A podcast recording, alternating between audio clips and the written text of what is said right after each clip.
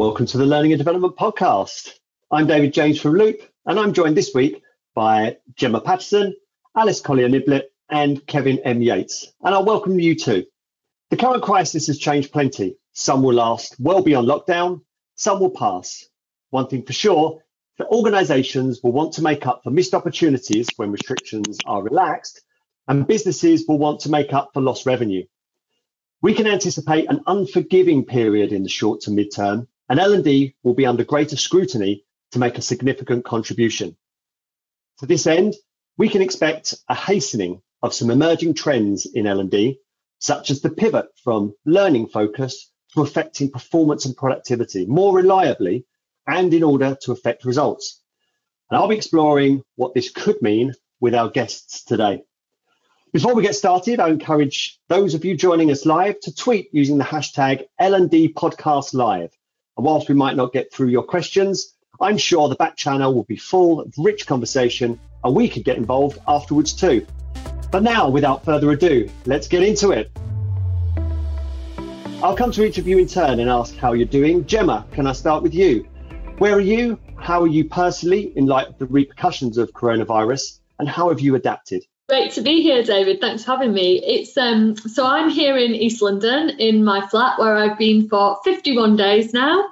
Um, I've not left really the uh, sort of mile radius around my my house. Um, how am I? I would say I'm feeling grateful today. I'm feeling grateful to be part of this conversation. Feeling grateful that I'm still managing to stay in touch. Um, feeling really grateful that I'm managing to perhaps try some new things and tap into some old things that I haven't done for a while, just uh, being part of this this whole crazy lockdown situation. Wonderful. Thank you for being involved today, Gemma. Um, Alice, where are you? How are you? And how have you adapted? Um, hi, David. Thank you for having me. Um, so I am in Isleworth, which is South London. I'm in my um, flat with my husband, and we've been in lockdown for about eight weeks now. So um, and I've always been a bit of a glass half full person, and I try and look for the positives in situations. But I've I've definitely got used to the new normal. Um, I'm getting into more healthy habits and taking my time in the mornings. Like I realized even at the start of lockdown, I would still set my alarm early and rush to kind of get into work and get on my laptop. But I've learned to take a step back. And that's definitely something I'll take away from this experience is just to slow down a little bit um, mm. And I've just had the opportunity to to reflect and think about what's next. And I'm actually really enjoying that element of this. Um, so yeah, I think I'm I'm doing okay, and I think I'm probably going to take a lot of positive things out of this. Wonderful, thanks, Alice. And Kevin, where are you, and how are you personally, and how have you adapted? Hi, David. Thank you so much for inviting me to join this discussion today. I've been looking forward to it ever since you invited me. Uh, I am here in Chicago, Illinois. Uh, and in terms of how I am feeling, I would say the word that describes me is adjusted. Uh, I'll, I'll be transparent and say that the first few weeks of, of sheltering in place were very difficult. Uh, you know, pretty much being restricted to my home and, and really not being able to go out other than to get groceries or do some other critical errands. Um, and so that was a little difficult. Not being able to go to the office was a little difficult. But now, what, maybe 60 days later, um, I've adjusted to what I call business as unusual. and so uh, I'm just grateful uh, to be able to continue to work and really, particularly grateful to be able to continue to have these kinds of conversations. So I'm doing good and I'm excited about today and, and really excited to join uh, Alice and Gemma. Yep. Wonderful. Thanks, Kevin. And thank you all for joining us. Uh, now, First question. L&D teams everywhere will have faced disruption to their business as usual, or Kevin, business as unusual now, uh, whether they'd relied heavily on face-to-face, whether they were trying to promote online self-directed learning, or whether they'd already had in mind that they wanted to more predictably and reliably affect performance and results. Now, Gemma, how has the current crisis impacted the way you and your team have approached your work? Well, it's been a bit of a double sort of a, a double-edged situation, really. So I, I'm actually brand new into a new organisation. I joined uh, Legal and General at the start of the year, so in January. So just sort of six or seven weeks before this all started to happen. Um, so I've started a new role as head of development experiences and innovation. And what I've really sensed is that this has been a massive opportunity for us. So a lot of the things that we were doing previously were quite in the traditional space. So quite a lot of reliance, like you say, David, on face to face and um, sort of the more traditional way of doing things. What this has really done for us, it's it's been a really big opportunity for our team as talent and development because the business are now looking to us to help to drive some of that change and drive some of that new normal, which has been really exciting to be part of. Mm. Um, and to give you a bit of an example, we were working on a leadership development program that was had been in development for a while and looked set to develop over another couple of months and then hopefully launch later in the summer and run to the end of the year. We were actually able to accelerate that and get that out to more people than we'd originally planned and to do that in two weeks. And that would never have happened without this current crisis that we're in. So we had to change, we had to adapt. And actually, as a result of it, we've been able to help a lot more people. So for me, it's been been a real positive, I think. Hmm. And that's wonderful. Sometimes we can be restricted by the expectations of both ourselves and others. If there's an expectation that the cornerstone of that's going to be a face to face element, because that's what our people expect, and that's where we expect the real change to happen, then sometimes that can limit our thinking. But that seems to be the same across the board. In doesn't matter what part of the business that you work in, those old norms of, well, we need to get we need to be face to face in order to do business. That that's gone to the wayside but with a keen eye still on the results rather than necessarily just the activities. I think we've all we've all as a as a um, uh, as a global community had to adapt. And and Alice, what about you? How how how's how things changed and adapted for you at Monzo? Um, so for us, I think we were kind of midway through um, kind of generating new kind of processes and thinking about digital first a little bit more. We were starting to move away from face to face training and thinking about how we were supporting performance through um, our digital resources. So we were trying to think about that a little bit more anyway, and we were trying to think about the impact that we were having um, and what the biggest blockers were in the organization. So we were kind of doing that little bit of work already. But what this has done, um, similar to what Jen was saying, is it's, it's given us like a real booster, and it's just all the things that we were talking about and trying to move towards has just been accelerated. So we've been able to bring people along the journey with us because because everything kind of just had to stop and we had to think about okay now we really have to use digital.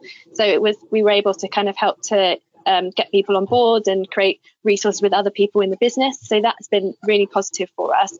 Um, it's also helped us to think a little bit more about what, how we're working as a team. So we were previously we, we were talking about how we could start to take this sprint mentality and and um, do that to help get resource off the ground quickly. So we did that with some of the things that we were trying to create, and it just really showed us that we could move at pace, and that was mm-hmm. really exciting. And and it's um, helped other people in our collective, even outside of um, people development, to, to do that too, because we sh- we showed that it could work for the type of work that we were doing. So that's been really great for us. That it really has just sort of yeah supercharged everything that we wanted to make happen, and it's been a great opportunity for us to do that it seems as if uh, what you've just described there, Alice, is uh, certainly what I've observed across social media that L&D have had to move at pace to address what is actually going on, which has perhaps burst some of the mythology around.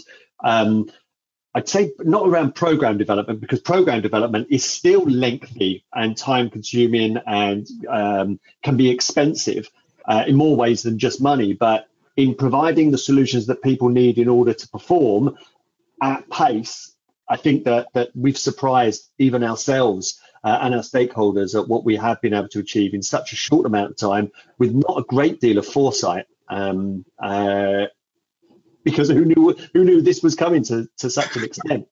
Um, how about you, Kevin? I go back to the original question. How has the current crisis impacted the way you and your team have approached your work? So I think that not only me and my team, David, but I would just say the L&D community globally, um, what I'm seeing, and I'm very excited about it, is a shift in focus, right? So now that face-to-face training has literally been taken out of the equation, right? So now we have to narrowly focus on intentional, specific, purposeful, targeted outcomes for training, learning, and talent development. So, what this time of pandemic has really given us opportunity to do is pause and really answer the question why are we doing what we do? So, mm. for me, training, learning, and talent development fulfills its highest purpose when it measurably impacts behavior, performance, and actions. So now what we have to think about are First of all, what are the behaviors, performance, and actions that we want to narrowly and specifically target? And then we ask the question other than face to face, what are the different modalities and experiences that will either influence or change or build those capabilities that we've targeted? So, again, David, for me, this time of pandemic has changed our focus. Um, and I'm very excited about that because I believe that as, as a profession, we are now more narrowly focused on outcomes, knowing that one of the modalities on which we heavily depended, again, has literally been taken away. We now have to really be thinking about what is it that we want to influence or change in terms of behavior, actions, and performance. Hmm. Again, it goes back to if we can't see people develop, and for the audio version of this podcast, I had uh, air quote marks, um, then we do have to, to focus on the, the outcomes we're looking to achieve. And we've had a question um, uh, uh, asked by, by a, uh, a viewer here, uh, Lizzie, uh, wondering if the content of these examples has changed as well as how it's being delivered. and Alice, you know, we, we spoke on of the recent podcast how user insights has helped to shape um, the the solutions that you're providing. And of course, we might go into um, a um, to face a problem or building a solution with a set of assumptions, but it's with those user insights that you've been able to adapt and flex um, the, the the the solution to more closely meet those problems. And that that's been the case, hasn't it? Yeah, definitely. I think when when we moved um, into this at the start of the journey, um, we still had people um, coming into the business, and what we were doing was trying to. We had to basically work quickly to move what was our um, uh, physical face-to-face onboarding and move it over to digital. So we used um, the insights that we already had because we had been collecting data for some time and just asking new starters what the challenges that you've been having and um, what the blockers that you're experiencing in the first three months that you have when you join the company. And that helped us to um, straight away create an experience online because we already had that information um, on kind of yeah what what the problems were. So we knew where we could create these resources, and understand how we were having an impact. Um, so mm-hmm. rather than just sort of taking what was face to face and saying, okay, let's just move this directly online, um, we were able to create a bit more of a journey and, and do it from the, the learner's point of view. So that was really useful useful for us to, just to have that mm. that data. And we'll, we'll be moving on and talking about uh, data in uh, certainly more detail shortly. And as I mentioned, uh, many organizations have moved at pace uh, over the last few weeks to put something out there to support their people. And many will be rushing to develop a more comprehensive online learning provision. But we run the risk of valuing products over results and making rash decisions we're likely to regret later. Now, Kevin, you contacted me recently about the need for this conversation to happen because you yeah. feared this would be the case. And this is not the time for L&D to entrench into usual decision making, is it? Yeah, um, and and you know, David, I did uh, share a post about this very topic, oh, maybe two or three weeks ago. Um, and, and, so, on the one hand, what I am very empathetic to and sensitive to is the need for the training, learning, and talent development community and professionals to produce learning resources very quickly. Uh, because again, we've not experienced this type of disruption. I mean, this is disruption from pandemic in the literal sense of the word. We are literally being disrupted. So on the one hand, there is a need to be agile. There's a need to be quick um, and, and very responsive to the learning needs of people and organizations. So we do have to produce things very quickly. Um, on the other hand, there is a risk of creating what I'll call digital dumping grounds of content. Um, without purpose, without intention and without focus, if we are literally taking content that used to be face to face and pushing it into an e learning format or a virtual format or some other digital format without the intention and the purpose, then it does become a digital dumping ground of content. So therein lies the risk. So, on the one hand, I am seeing in the learning and development community globally, teams do incredible things with purpose and intention and making sure that the content that they're creating to meet the needs of work at home employees is aligned to a business goal, has targeted outcomes for behavior, actions, and performance. So, on the one hand, I'm seeing that. Uh, and then on the other hand, I'm seeing instances where, because of the immediate need to provide learning resources for our work at home workforce, um, we're, we're, we're doing some digital dumping, if you will. So I think that we have to have the right balance between being purposeful and intentional um, and being quick so that, again, when all of this is over, we don't have mounds and mounds of digital content that we have to go back and take a look at because it's not working, it's not adding any value. So the opportunity now is to just be thinking about that um, in the forefront.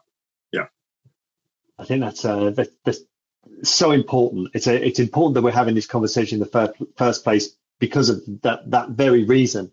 Uh, but also, Kevin, to to um, to step back, to pause for a moment, as you said earlier, and realize that that we we are not.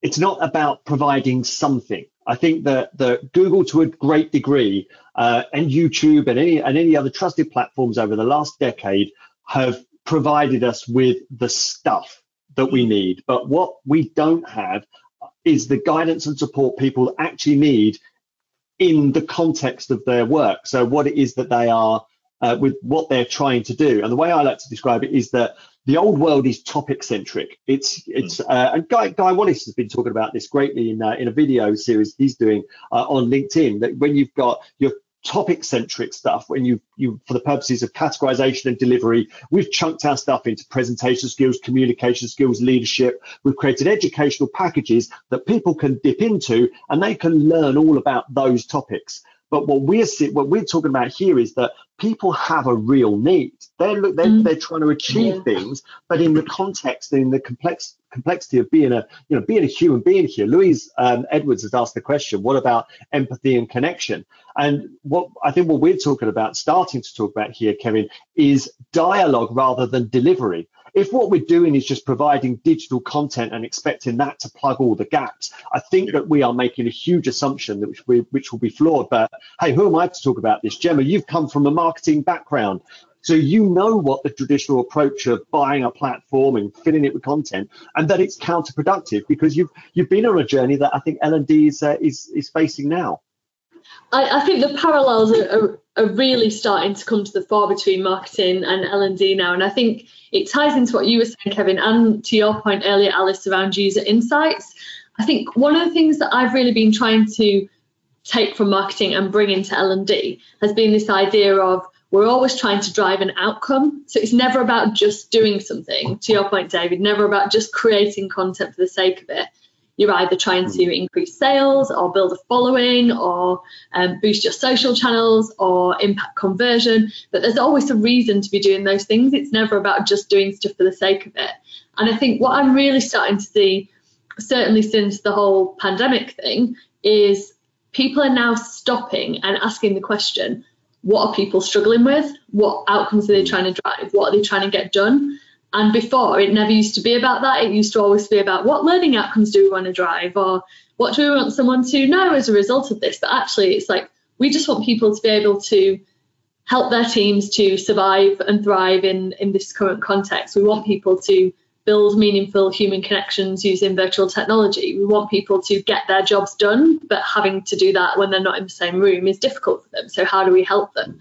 So, it's more about really understanding what those needs are and I know people have talked about this before on, on the podcast, David, but one of the things that I find really helpful, thought it was worth reiterating, is using the 5DI process to do mm. that. For those who are not familiar with it, it's, it's a design methodology rooted in design thinking. Um, but what that always starts with is defining the business outcome that we're trying to achieve. So look at what are we trying to drive, and that gives us a measure of success. So then we can say, as a result of doing something, have we achieved what we set out to do here? Um, and that gives us our sort of guiding star, our um, guiding light, our north star that will hopefully help us to achieve those outcomes. And I think it, some people will take that as be almost a ruthless approach and taking the heart out of learning and development. But um, but during the um, any exploration, um, there is there is accept, acknowledgement of emotion, isn't there, Gemma? I mean, this is what marketing's done. Marketing isn't just a load of messages blasted out to people, uh, telling people what they need to be thinking. It is about the heart. But you can only true. I mean, brands that are succeeding are the ones that that that true. Like, I, I, seen to be caring. But learning and development isn't now about performance and results at all costs, is it? You have to acknowledge the emotion. Absolutely agree. I think it's it is really key. So part of what I mentioned um, in answer to the last question was how do we recreate those really meaningful moments of connection mm-hmm. between people and what can we use to do that? Because I mean we're we're all here on video that helps to a degree, but there are so many other things that we we need to be doing. So part of what I see our team's role as playing in this new normal is how do we create that that environment where people can do the most brilliant work of their lives? How do we mm. really create that psychological safety? How do we help managers um, contract with their people to to give them that safe space to do really good work? And how do we look at sharing our stories of how we've done that? Mm. So how do we really bring storytelling into it and use this as an opportunity for people to be a bit more human and one of the topics that we talked about in our leadership development program last week actually the topic was disruption and vulnerable leadership so it was all around how do we really lean into that vulnerability as leaders and use this moment in time as an opportunity to start to create more of those meaningful connections mm. And we shouldn't look at the track record of learning and development and using technology in, say, e-learning, which almost strips the humanity out of, uh, of anything, sterilizes scenarios, and then presents the, this as an all-encompassing education experience, where really it is it's an experience devoid of, of emotion, uh, of, of connection, and and simply uh, that of broadcast. Um, and Alice, from your roles at both ASOS and now Monzo, you know that the role, uh, that our role in this isn't just of online content provider, and that that, that doesn't cut it. Mm. Yeah, I think you're right, and I think um, a big part of our role to help make it more human is to go out there and and ask people what are the problems you're having and actually speak to people and especially with what's been happening recently you know where we're trying to get content out there to help um, support people as Gemma was saying whilst this is happening and help managers to support their teams it's about asking them what are the challenges that people are having so that we're understanding from our from our people from our learners and and in that it makes L&D more human because it's coming from the people that we're trying to help.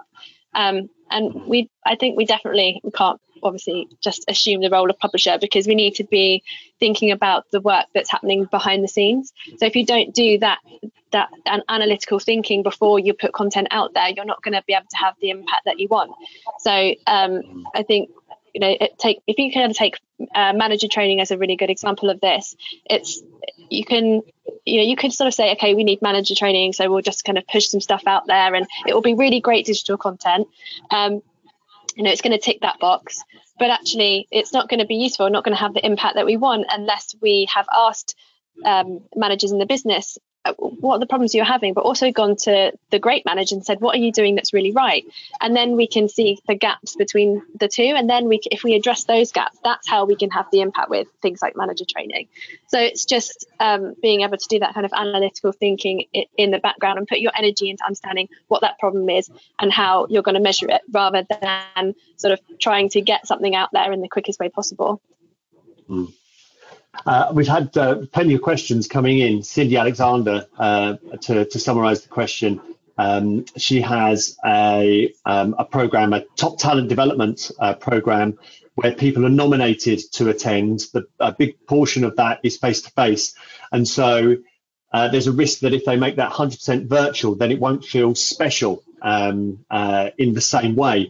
And I think that that's absolutely right. Tracy Waters speaks um, about this in the the episode um, that we recorded together last year, um, when they moved to a um, learning at the point of work using which was data driven uh, and stripped away training programs uh, whilst they found that they were more successful at addressing performance productivity and therefore results there was this gap which was the four r's which was uh, recognition reward uh, relationships um, and another one I can't remember. But maybe that's a maybe three of those is uh, is a teaser for you to go and, and have a listen to Tracy's podcast, find out what the other R is, uh, and some tips on how they address that there. Um, Alice, staying with you and getting to the crux of this conversation, the new measures of success that we allude to in the title here aren't a new formula for calculating the effectiveness of a training course or suites of online content, are they? Could you give us an insight into Monzo's data driven and people insights approach? Sure. Um, yeah, I think as an industry, we're definitely moving away from just trying to understand if something, um, you know, if it was the right length or, um, you know, did you um, did you like the trainer, all of those kind of things. I think that that's definitely not an accurate representation of the effectiveness of what you're delivering. So we need to be asking different questions now.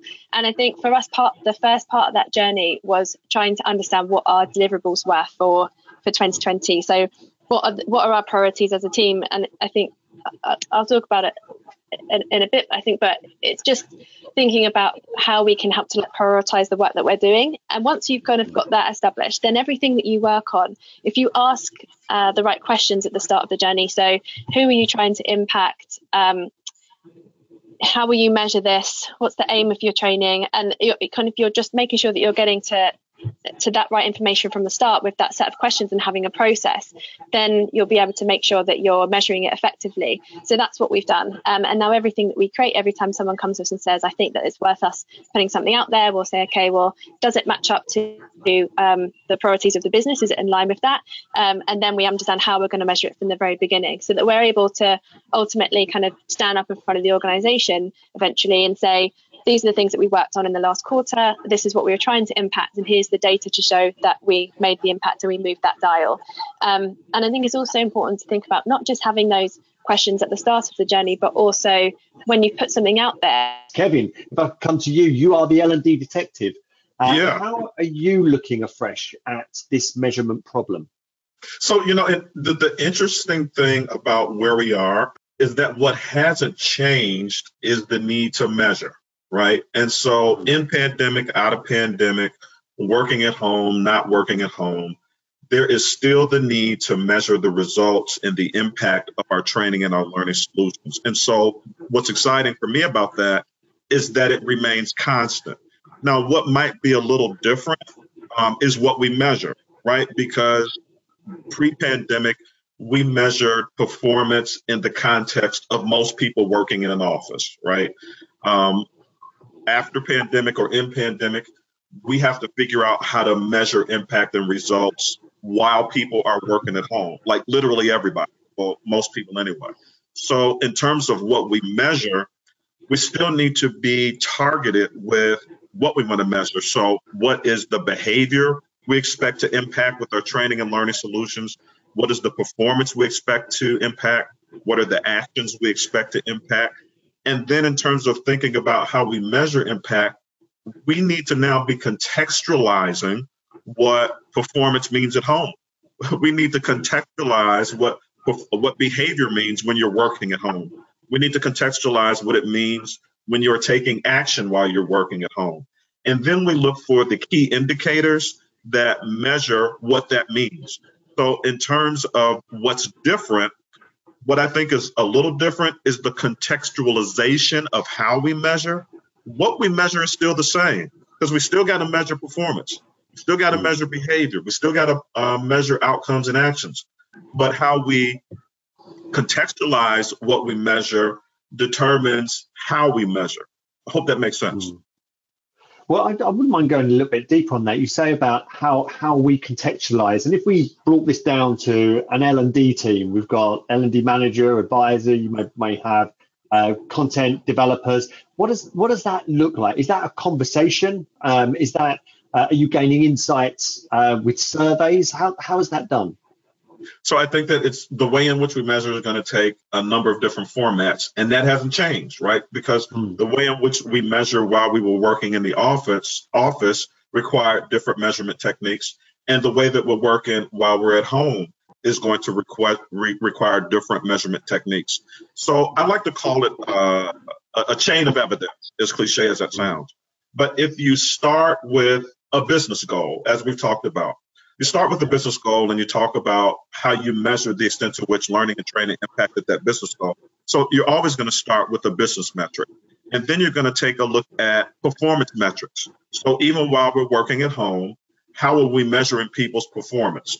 You want to take a look at business performance metrics. You might even want to take a look at, you know, um, like post-program learning surveys to give signals about the extent to which you can expect an impact. So to answer your question, David, it's just the different pieces of data and evidence that you capture and measure along the way.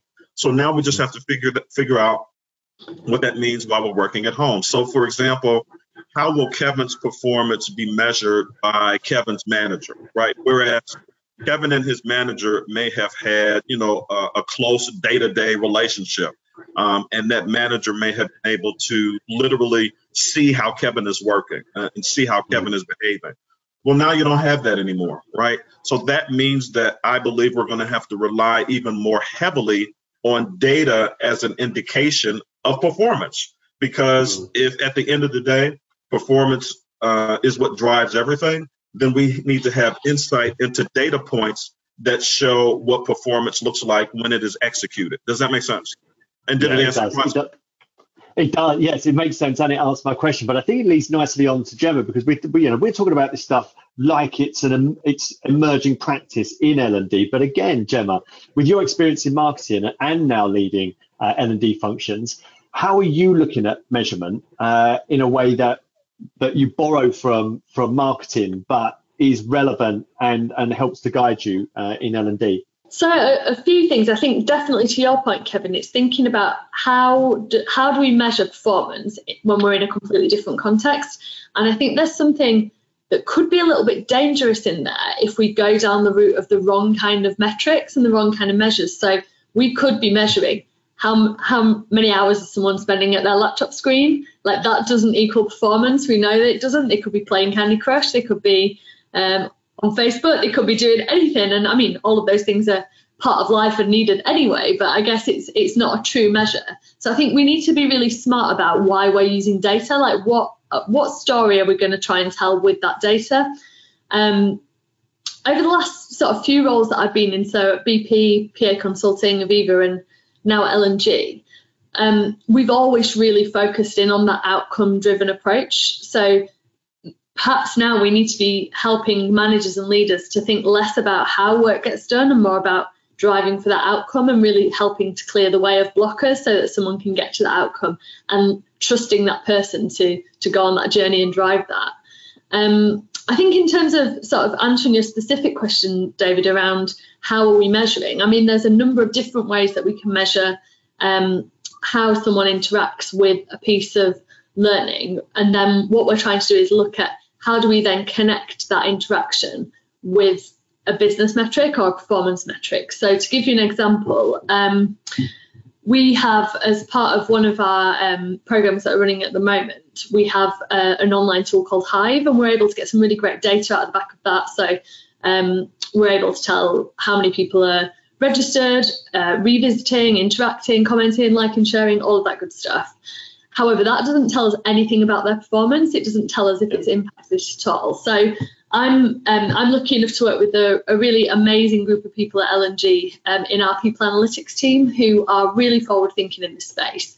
And what they're trying to do is to really collaborate with talent and development to understand how we can marry up interaction data around programs and how people are using digital and virtual content with actual business data. So look at things like progression, performance, um, career moves, all of that good stuff, and looking at how can we make inferences between the data and really understand what's driving what and what isn't driving what, and then feed that back into us so that we can then iterate our programs and change them over time.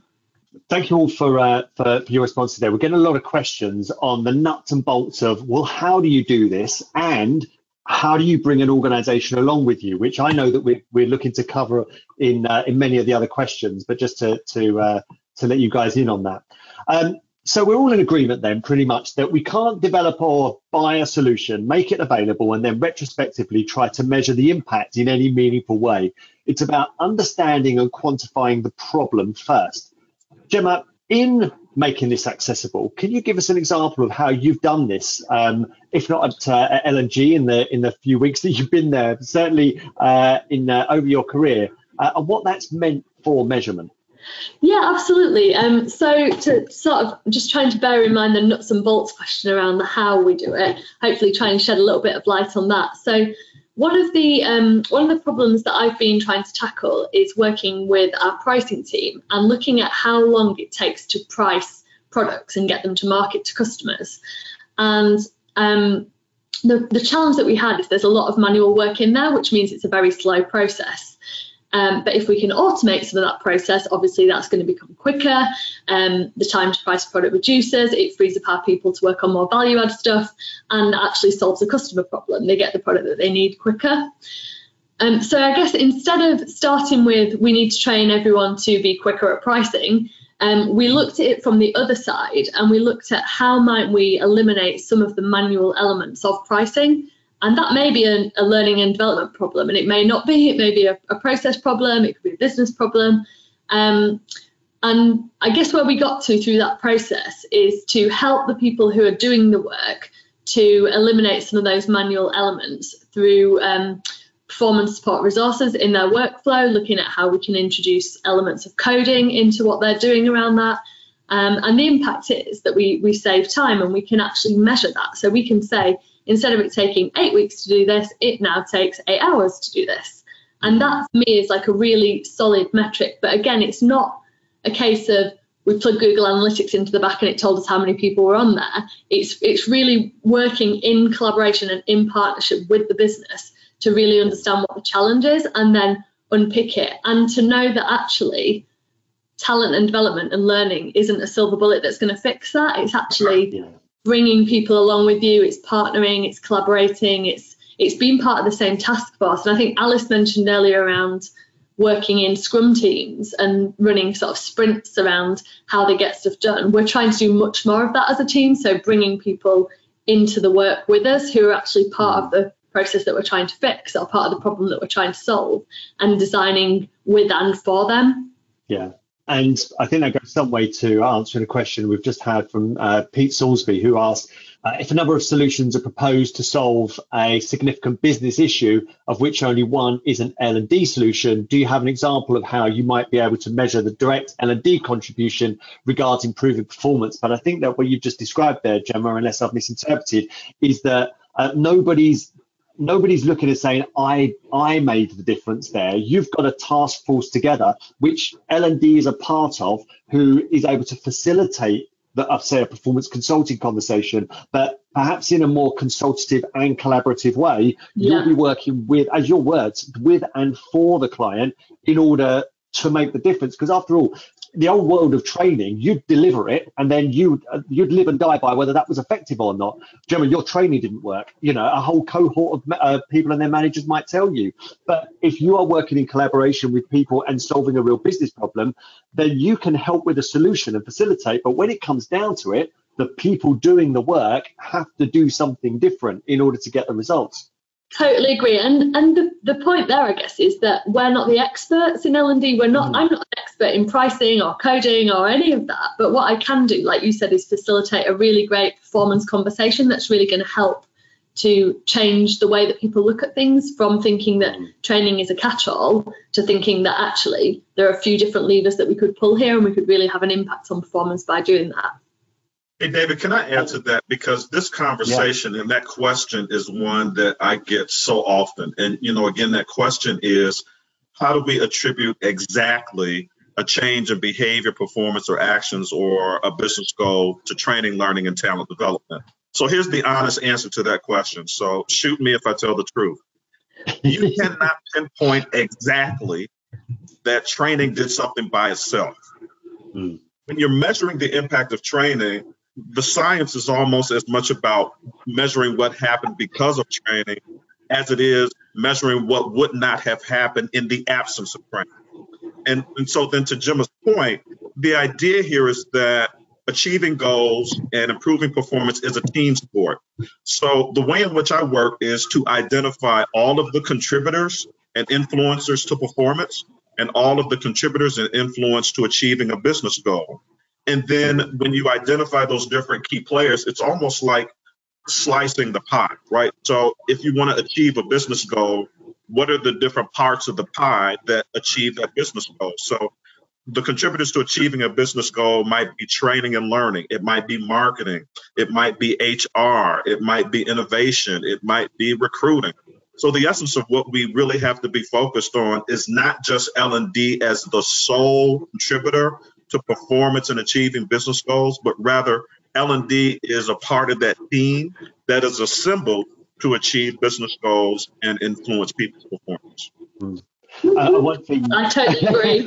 and, and I Yeah. think that, that, that to, to um, uh, just to build on that, Kevin, what I find in my work is that that even understanding the real problem and how that is being experienced by the people gets you so much closer to solving that problem than the old way, which was being um, advised of um, a performance problem, then translating that into a learning need, and then aggregating common um, needs up to a level of abstraction almost, so that you could deliver a, a standardized program or content for which people then attend on the day. They're asked, "Why are you here?" and they say, "I don't know," because they don't recognize it. The, you know, we're either so far past when they experience the challenge, or it's been abstracted to such an extent that they no longer recognize it. And then what we do is we we we wonder whether why there's been no change. But but what we're talking about here is if we full, if you truly understand what it is that we're seeking to affect, because it's a real problem that the people that we're working with understand and experience keenly that it's a problem, then Yeah. we are well down the right road in order to uh, to affect that. And I'd love to And come to you, wanna- Alice. Oh, yeah, go on. Sorry, Kevin. No, I want to give you know Jim uh, and Alice an opportunity to jump in here, but the other thing I want to share as it relates to what we're talking about and the biggest challenge to measuring impact, I think that there is something that is so easy that we as a profession can do that we're not doing that I am doing more of.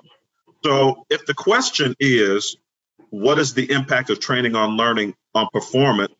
Why not ask the people who are expected to perform?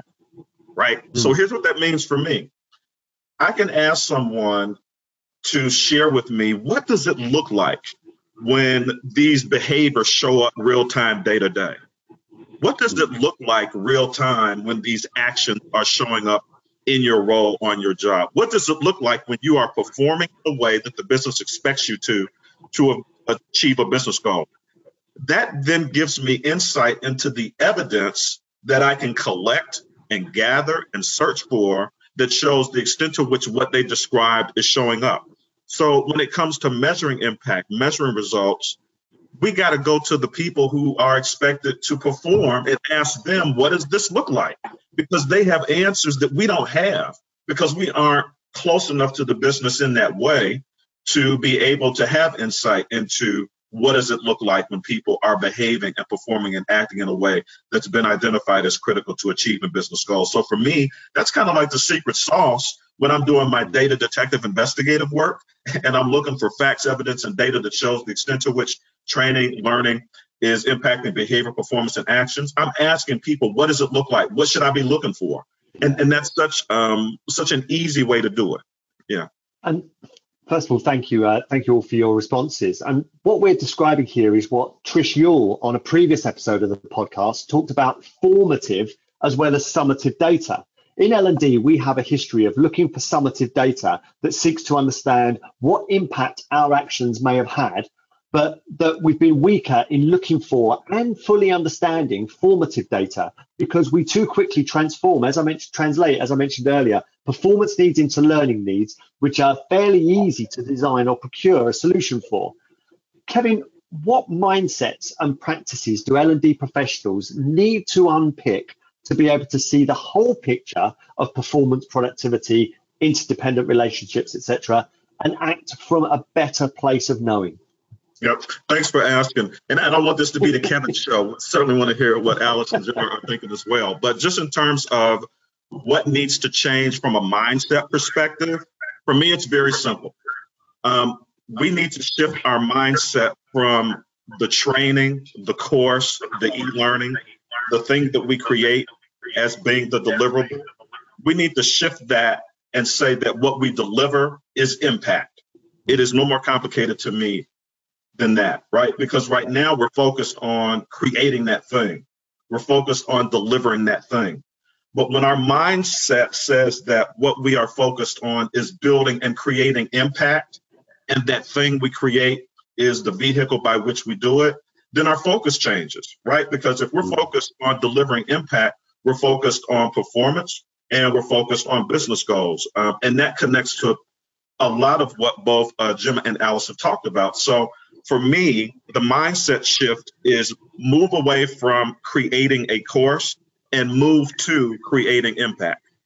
Mm, brilliant. Um, Alice, again, working in an environment that's building L&D on these new foundations, what do you think L&D needs to do to fast track to these new measures of success? Um, so I think touching on what some um, what we've said earlier, I think there's this idea of becoming a bit more of a consultant and being able to speak to the people that you're creating these solutions for and understanding them and the problems that they're having. So I think it's getting into that that mindset um, and and going out to the business and understanding where what the business wants to get to in the future. So I think it's, it's kind of like putting yourself into the center of the business so that you're an integral part of that. And I know lots of the things that we were saying so far around, um, you know, that you need to be able to push the business forward. And if you do that, then you need, if you want to become an integral part of it, then you need to put yourself there. you need to have those conversations. So I think it's just about um, doing that. So going out and speaking to people. So that's the first thing. Um, there's continually getting feedback. So there's this idea of of like having your data. It's not taking a stab in the dark and guessing what people need. It's about understanding that and and knowing how you're going to measure that from the start as well. Um, for me, I think the best way for us to get started was to look at how we can create a, a process um, to be able to do that in the first place. Um, so that we're kind of like building our resilience and and we're able to do that. So whenever anyone comes to us and says we want to create something, we have a process that we can follow. So I think if you know that that's what you're going to do and define those questions before you create anything, then that's how you're going to know that you're having that that impact. Um, mm-hmm. and and don't just leave your stuff out there as well. So once you've created something, don't just leave it there. I think every other kind of uh, I guess department or like team, if you look within your organization, wouldn't just sort of create something and, and leave it there. They would uh, review it and see if it's been effective in what you're trying to do. Mm-hmm. So it's thinking about that as well. So go back to your things and, and, did it have the impact that you wanted it to? And if not, why? Um, and again, that comes back to you being able to speak to the people you're trying to influence. So um, yeah. yeah, I think just having your ear to the ground and having that connection with the business is hugely important and about and talking with them about stuff that they care about primarily, not the learning stuff that, that we've got, trying to push our agenda and saying, what did you think of this? How do we make this better? It's being in their world uh, to understand what it is that they care about, what they're not able to do efficiently or effectively, uh, and then understanding their their ground zero, as it were. So we're not looking back after a year and thinking, did did what we do make a difference? You are looking after week one, month one, month six, month 12, are we making progress towards what it was we were seeking to affect in the first place? Now, Gemma, yeah, and I, I think, think it's about being. Times, you, I've got, a, I've got a slightly different take on that. Oh, sorry, Alice, I cut right across you. Sorry. That's all right. That's okay. I just said, like, yeah, I just, I just reiterate, reiterate that it's, it's about being iterative. Um, yeah, I think I just wanted to kind of reiterate that point really, and the way that we can understand if we are impacting the things that we want to be impacting, um, we can go back and and have a look at those those resources and solutions that we've created. So I think if we're if we're talking about whether we've been able to influence um, what we wanted to, it's like a process and I, we might not nail it the first time but if you it might be like the second and third time that we go back to it and we realize actually we weren't hitting the nail on the head but the changes that we made have started to move that dial so if you look at it as more of a process rather than we're going to get it right first time then it's likely that you'll be more confident in the impact that you're having a perpetual beta should be a desire, desirable state. If uh, I mean, it scares people to think that it will never, it's never going to be finished uh, especially with L&D where we used to a one and done delivery. You know, um, everybody's everybody gets through it, and after 12 months, it's done. But hmm. perpetual beta as a it should be a desirable state because you recognise the reality that people are in and performing in, and that you've got the opportunity to influence again and again and again, as long as we're adding um, the, the the requisite value. Um, Gemma, you developed a digital skill set, then moved into L&D, so you've probably felt this keener than most. What do you think L&D need to unpick in order to work on the right stuff and measure progress? So I think, um, and perhaps not the answer you might be expecting from me, but I, I do think we need to give ourselves credit for how far we've come in L&D. So mm. we're not all sat there going face to face is the way. We just do courses yeah. and then it's fixed. I really do think the conversation has shifted, and I've been in L and D for quite a while now. yeah. And um, what I what I've seen certainly over the last sort of five years or so is that the conversation really has shifted towards more performance consulting, and people are taking that mindset to Alice's point about iterating and it not being it never being finished. We're always in beta. We're always learning. Um, so I think we do need to give ourselves credit. I definitely think there are things that we can do that will make us even better. Um, so one of those things is looking at the types of people and capabilities that we have in our teams. I think that's a really important one, especially when we're thinking about measurement and data. So think about the makeup of talent and development or learning and development teams differently. Have we got the right people in the team who can take the data on what people are doing and then analyze that to really understand the impact on performance? Because that's quite a different skill set to a traditional L&D skill set. And what we've started to do in our team, um, where we find that we perhaps haven't got that entire skill set, is looking out into the business and saying, where is this happening and where can we tap into it and collaborate a little bit more? So, can we collaborate with people analytics or even the marketing team or the digital team and look where there are those bright spots in the organization that we can tap into and learn from and, and bring their skill sets into our into our teams. I think um, I'd really like us to see to see us as L and D taking cues from things like marketing and integrating um, tools into our measurements. So looking at things like Google Analytics, but again, really starting with the outcome and making sure that everything that we're doing is achieving that. And I think the the bit you've just said there, Alice, has just really resonated with me about being okay with not getting it right first time. That's mm. that for me is the crux of where we are right now, like in this pandemic context that we're in. Like how do we really make sure that we're we're trying, we're failing, we're learning, we're iterating, we're improving, we're measuring, and we're seeing what the impact is, and it being okay to not get it right. So I think we we can't be too curious. Is uh, is mm. my sort of go-to mantra at the moment. Stay curious. Wonderful. I'm going to go back to the questions because I think that, uh, that this is one that we haven't fully covered off. Uh, Laura Cox has asked, how do you really manage the business challenge of just getting content out. Everyone is now a learning expert, uh, she says, and just wants the content to tick the box uh, and be seen to be doing some uh, something. So it's, she says quite rightly, it's easier said than done with challenging stakeholders. So how do you pivot? I mean, we, you know, for, for me, it starts with the first conversation. But I'd love, has anybody got experience of taking an organization with them? Yeah, I, I think that you have to quite honestly pick your battles. Um, and it's about how you have the conversation. Um, and it's about being empathetic, right? Because on the one hand, I think we need to be empathetic to where businesses and organizations are right now. Um, so there is a sense of urgency. Um, there is a sense of immediate need.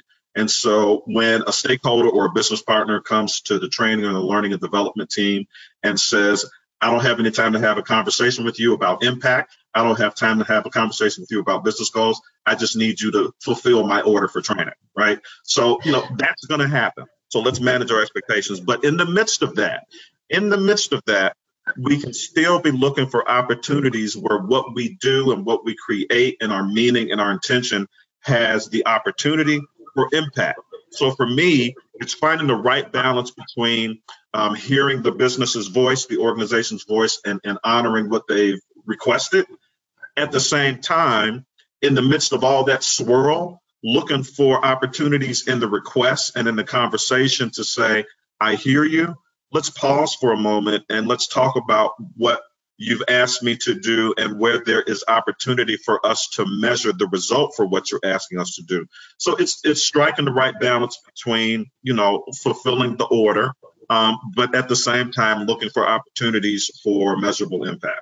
Wonderful. Thanks, Kevin. Anybody I think there's something in um, there around contracting up front as well, sort of helping people to understand how the role of L&D is different now because people don't interact with learning teams all the time. They might come and do it once a year, once every two years. So just setting out your stall of this is why I'm here and this is what I can help with and this is what we do and this is what we don't do. I think that can really help to sort of build that trust and that empathy. And you sort of wouldn't go to a doctor and say, I don't want to have the consultation. You can't examine me. I just want the just want the drugs. Give me the drugs. Like you just wouldn't do that. So I think it's just getting people to understand like why you're asking those pushing, challenging questions, and that it's coming from a place of love and a place of wanting to help. And Alice, any any advice? Yeah.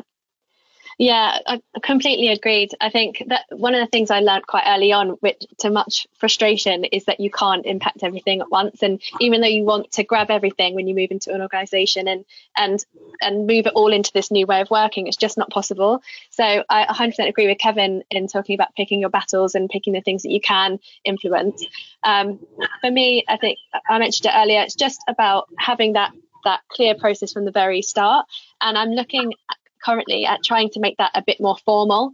And it might sound like a little bit boring that, you know, everyone has to kind of go through answering all these questions with me at the start, but it just makes it a bit more sort of official. So, you know, any everything that we're creating, we're making sure that we've got all that information up front. And it doesn't take long, but just go go over here, fill in a few of these questions for us, and then we can um, start off the journey together. And I think it just puts us all on an equal um, like playing field straight away, and then we're able to make sure that what we're doing is going to be um, we'll try and make it successful um, and try and have the impact that we want to do it to, want to have. So yeah I, I 100% agree. It's about having that right conversation from the start.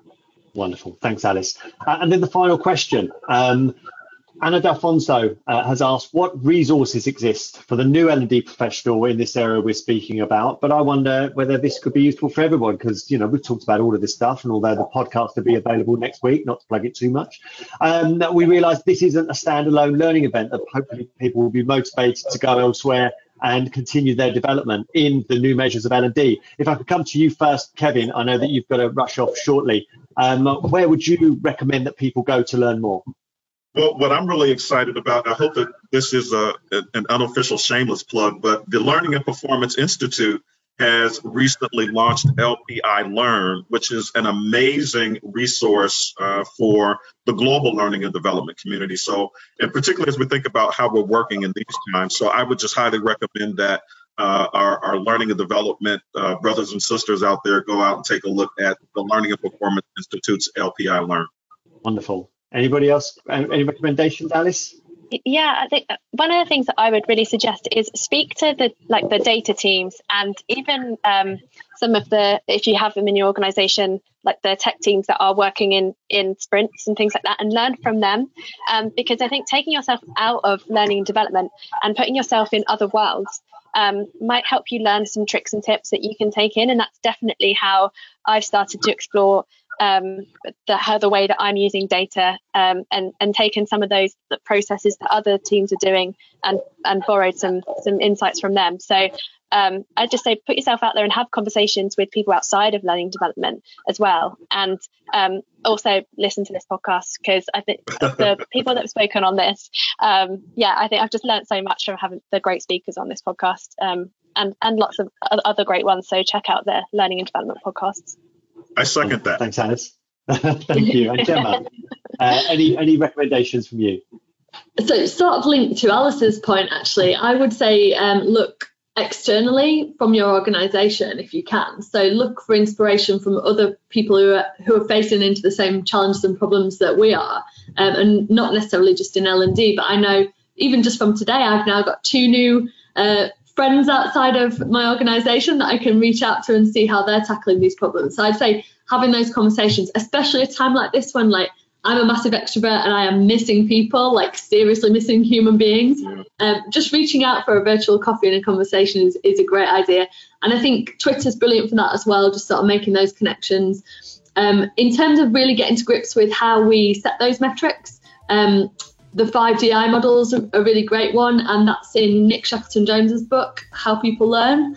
Um, and yeah, I would just say just try stuff and be okay with learning and it not working first time. You're gonna, we're all gonna learn stuff together through this weird time that we're in. Wonderful. Thank you very much to my panel for their valuable contributions. Thank you. Now, not everything is going to change when we come out of the other side of this, but then again, not everything will go back to the way it was. Before we adapt our practice, we may well experience a change in stakeholder expectations for which we need to be ready. And not just to deliver what we're asked to, but to be ready to have conversations that matter, that are more keenly focused on the priorities facing our organisations, and that are focused on outcomes rather than products and activities. From there, we can measure progress and success rather than be looking over our shoulder, worrying whether we're adding enough value. It's up to us now to develop and to adapt. Now, if you'd like to get in touch with me, perhaps to suggest topics you'd like to hear discussed, you can tweet me at David in Learning, connect on LinkedIn or Facebook, for which you'll find the links in the show notes. And goodbye for now. Thank you.